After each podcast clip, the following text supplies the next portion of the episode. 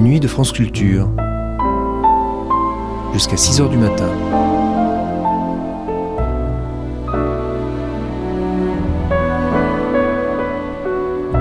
France Culture la nuit, une mémoire radiophonique. Il fallait bien qu'un jour il sorte de son mausolée, Staline, dans Rétro.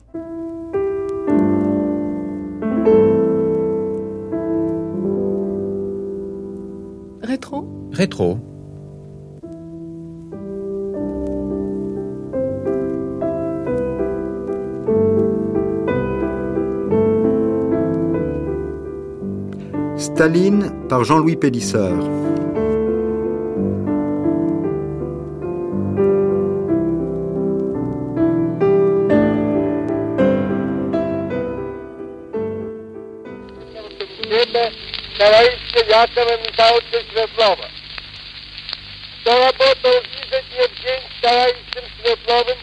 тем особенно ясно, что его исключительный организаторский талант обеспечил нам то, чем мы гордились с полным правом.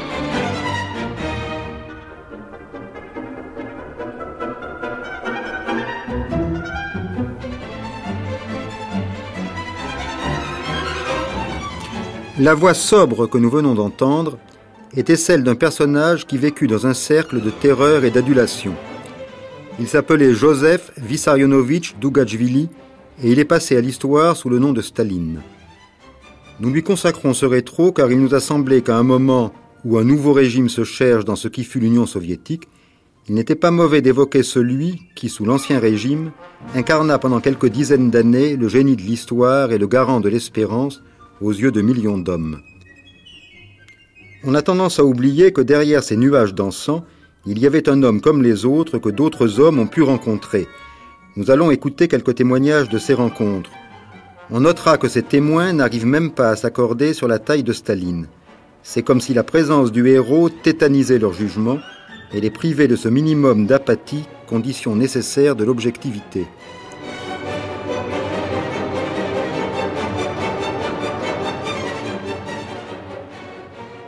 J'ai assisté à une grande réception où Staline présidait, mais moi j'étais au, au bout de la table parce que j'étais un journaliste français. Philippe Soupeau, Et poète et journaliste. Quelque chose d'extraordinaire, c'est ce petit homme euh, brutal qui avait une figure extrêmement euh, antipathique, mais qui buvait beaucoup. Euh, J'ai compté les verres de vodka qu'il avait bu, j'ai compté 40. Mais on m'a dit, oh mais non, il les prenait et il les jetait sous la table. Enfin, j'ai conservé de Staline un souvenir effroyable d'une cruauté qui se lisait sur son visage.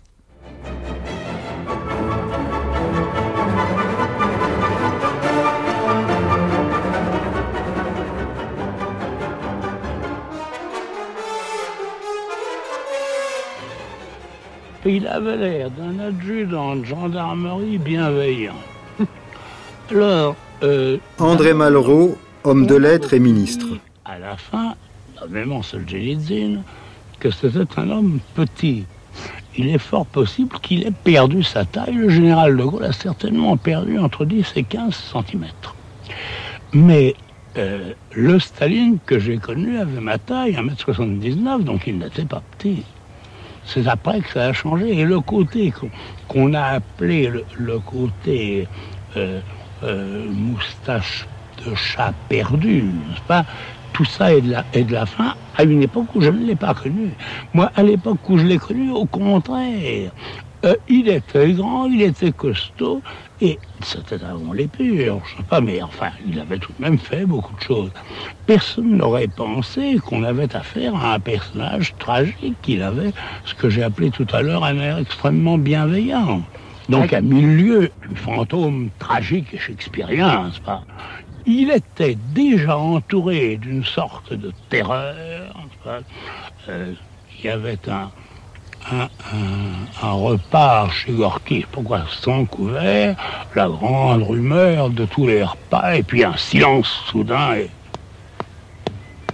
les bottes de Staline qui arrivent. Mais euh, la cordialité apparente n'était pas douteuse. Mais je répète, quand nous parlons de ces choses, mettons des dates, n'est-ce pas Car je, je parle donc de six ans avant la guerre. Euh, Gilas l'a vu à peu près 20 ans après moi. Mais... Or, pensez quelqu'un qui aurait connu Bonaparte 20 ans avant, avant 1815. C'était à, l'extrême début de la campagne d'Italie.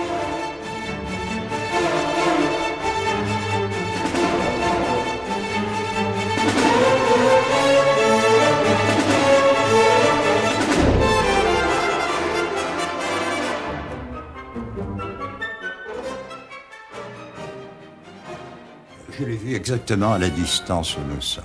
Oui, oui. Cela dit, je ne peux pas dire que je l'ai saisi, que je l'ai compris. Il y avait évidemment... Jean Catala, journaliste et interprète. Et au cours de cette soirée, la seule où j'ai été près de lui, qui est la nuit du 9 au 10 décembre 1944, j'ai vu tout de même plusieurs figures absolument contradictoires. J'ai vu le comédien, j'ai vu le tyran qui joue la comédie du tyran, sûr que les étrangers n'y comprendront rien. J'ai vu aussi un homme qui disait des choses très sensées. Et j'ai même vu un homme qui aurait pu faire pitié parce qu'on sentait que, entouré d'esclaves, il y avait une terrible solitude dans cet homme et que, arrivé au sommet, il savait qu'il ne pouvait pas aller plus loin, parce que plus loin, il n'y a que la mort.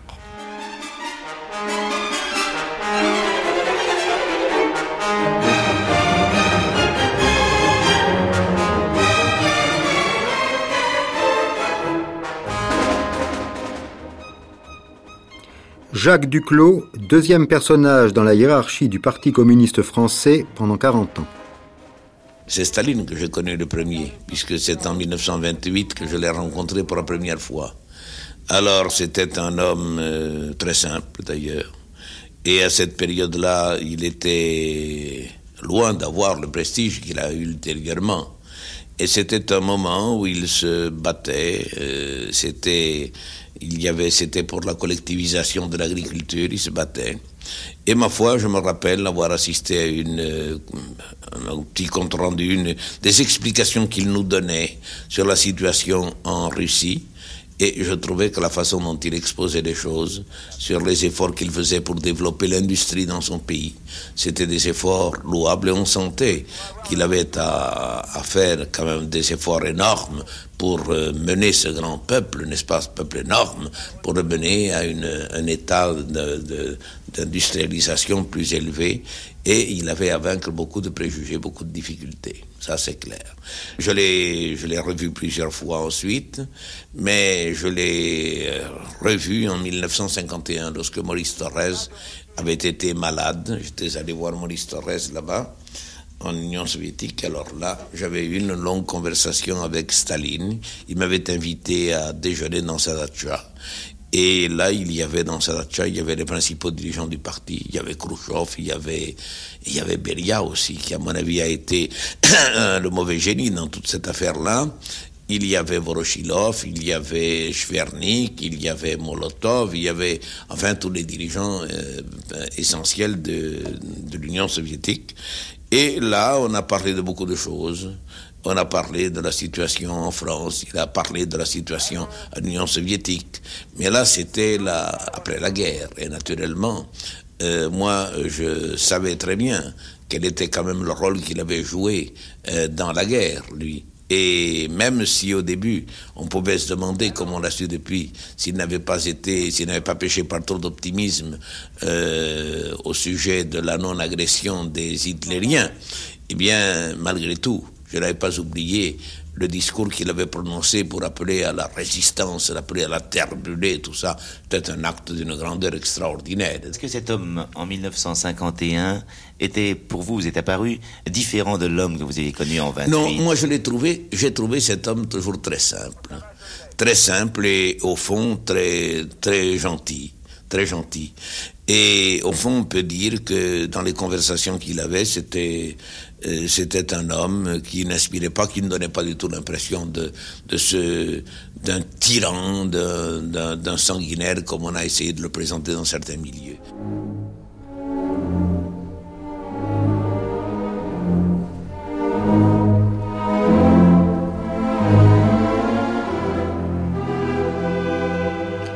Staline est mort le 5 mars 1953. Louis Jox était alors ambassadeur à Moscou. La ville était atterrée, silencieuse, et les gens pleuraient. Alors je suis parti en voiture et je suis allé dans, les environs de Moscou, dans ces petits villages un peu perdus, où d'ailleurs on avait plus ou moins le droit d'aller se promener. Je suis entré dans les isbas et j'ai vu vraiment vu ce qu'était euh, ce coup qui frappait un peuple. Je me souviens de, de par exemple, où euh, le portrait de Staline était là, à la place où autrefois se, trouvaient les, saintes images, les icônes. Il y avait là quelque chose, à la fois naturellement pour tout croyant d'un peu choquant, mais qui cherche à comprendre. Il y avait une espèce de symbole qui était éclatant.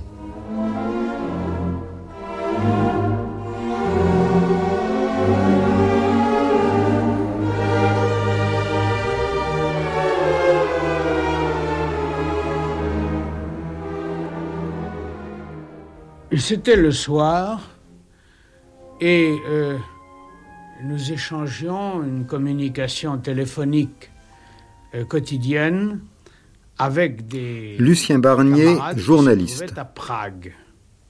Et l'un d'entre eux nous avait indiqué qu'à Moscou, le bruit courait que Staline venait de mourir.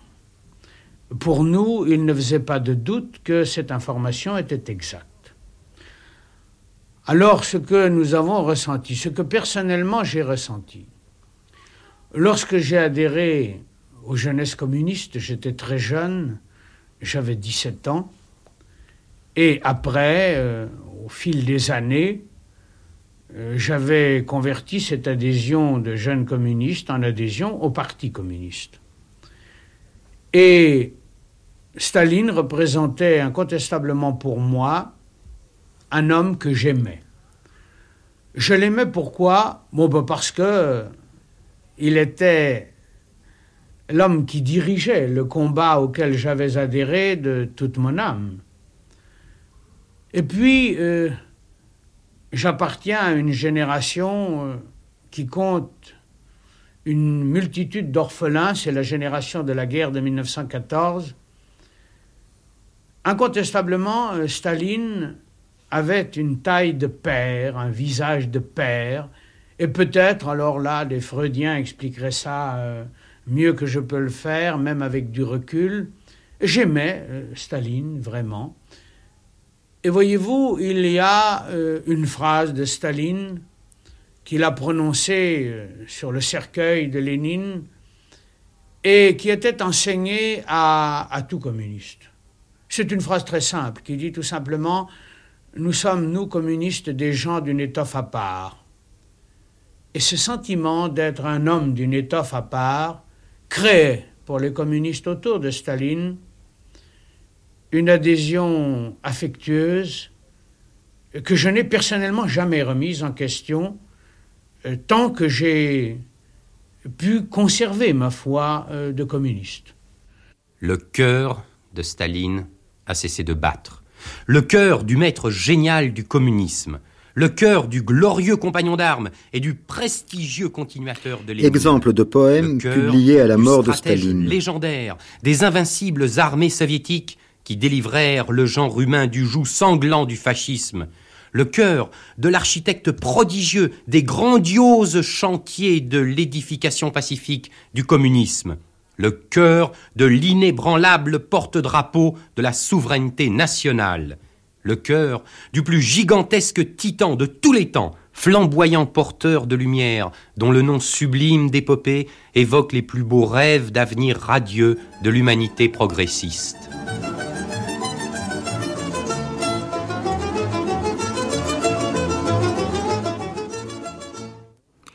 Staline a vécu sous l'invocation de l'histoire et mort, l'histoire ne l'a pas lâché. Déjà trois ans après son décès, Khrouchtchev révélait pique-pendre sur le grand homme, et cinq ans plus tard, on l'arrachait à sa dernière demeure dans le mausolée de Lénine. Ce transfert du corps de Staline hors du mausolée s'accompagne depuis quelques jours d'une série de mesures destinées à réduire encore davantage l'auréole de celui qui, pendant des années, avait acquis en URSS une situation comparable à la déification pure et simple. On a donc commencé par enlever discrètement quelques portraits de lui qui subsistaient encore, notamment dans les grands hôtels de Moscou. Puis, la même opération a été réalisée dans la grande salle du télégraphe central. Là, on l'a remplacé par un portrait de M. Khrouchtchev. On se demande donc aujourd'hui à Moscou jusqu'où ira cette opération de nettoyage du nom de Staline. Car en Union soviétique, de nombreuses villes, collectivités agricoles, cantons, rues et même des montagnes portent le nom du dictateur défunt. Ici Serge Mazankin qui vous a parlé de Moscou.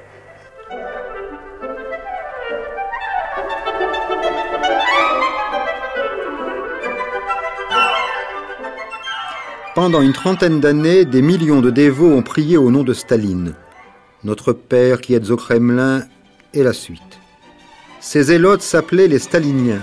Ainsi Dominique de Santi, journaliste et parfois écrivain une des choses que nous disions, comme ça, mais entre nous même, euh, eh bien, euh, ça, c'est une façon de faire venir au monde l'homme nouveau et de sorte que euh, ce qu'on pouvait voir, par exemple, dans les démocraties populaires, qui pouvait nous paraître euh, choquant ou qui nous, enfin, qui heurtait une de nos illusions, nous disions oui, bon, mais c'est une étape, mais l'essentiel, c'est que l'homme nouveau vient au monde et il faut qu'il vienne au monde. Et c'est avec ce mythe, c'est dans ce mythe que nous avons vécu, car il faut bien comprendre, et je crois qu'on ne comprendra rien à toute cette grande histoire si on ne comprend pas que le Parti communiste, à son époque stalinienne, représentait une contre-société globale, c'est-à-dire qui vous donnait aussi des satisfactions culturelles, qui vous donnait un cadre de pensée. C'était très reposant. Quand un événement survenait, on savait toujours ah, mais on savait toujours comment l'interpréter, tandis que moi, maintenant, devant l'événement, ben, je suis comme tout le monde, je me demande, je cherche, je ne sais pas, j'hésite alors je n'hésitais pas. C'est un repos extraordinaire de ne pas hésiter.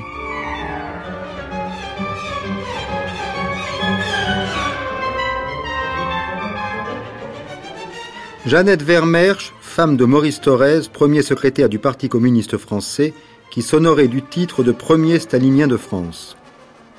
J'ai admiré Staline, oui, jusqu'au moment où nous avons découvert, parce que pour nous ce fut une découverte, les révélations des violations de la démocratie socialiste. Et évidemment, je crois que c'est un grand philosophe, je crois Diderot, qui a dit c'est celui qui reçoit le coup qui peut juger de l'importance du coup qu'il a reçu.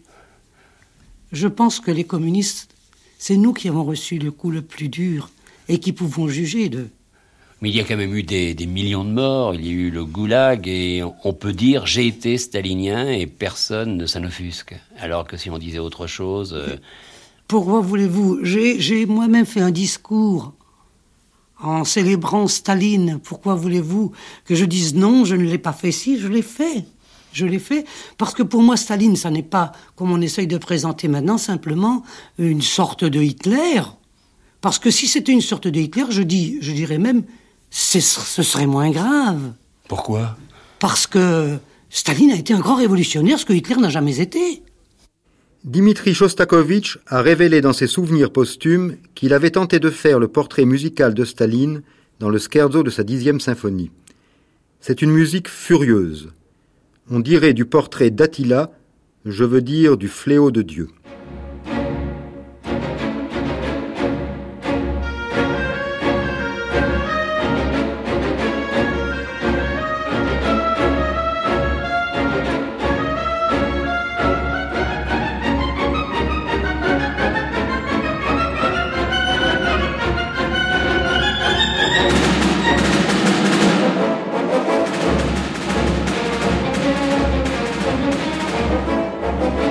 C'était Rétro, Staline, par Jean-Louis Pélissard, réalisation André Mathieu, première diffusion sur France Culture le 25 novembre 1990. Vous pourrez réécouter cette émission en ligne durant 1000 jours ou la télécharger durant un an sur le site franceculture.fr, rubrique Les Nuits de France Culture.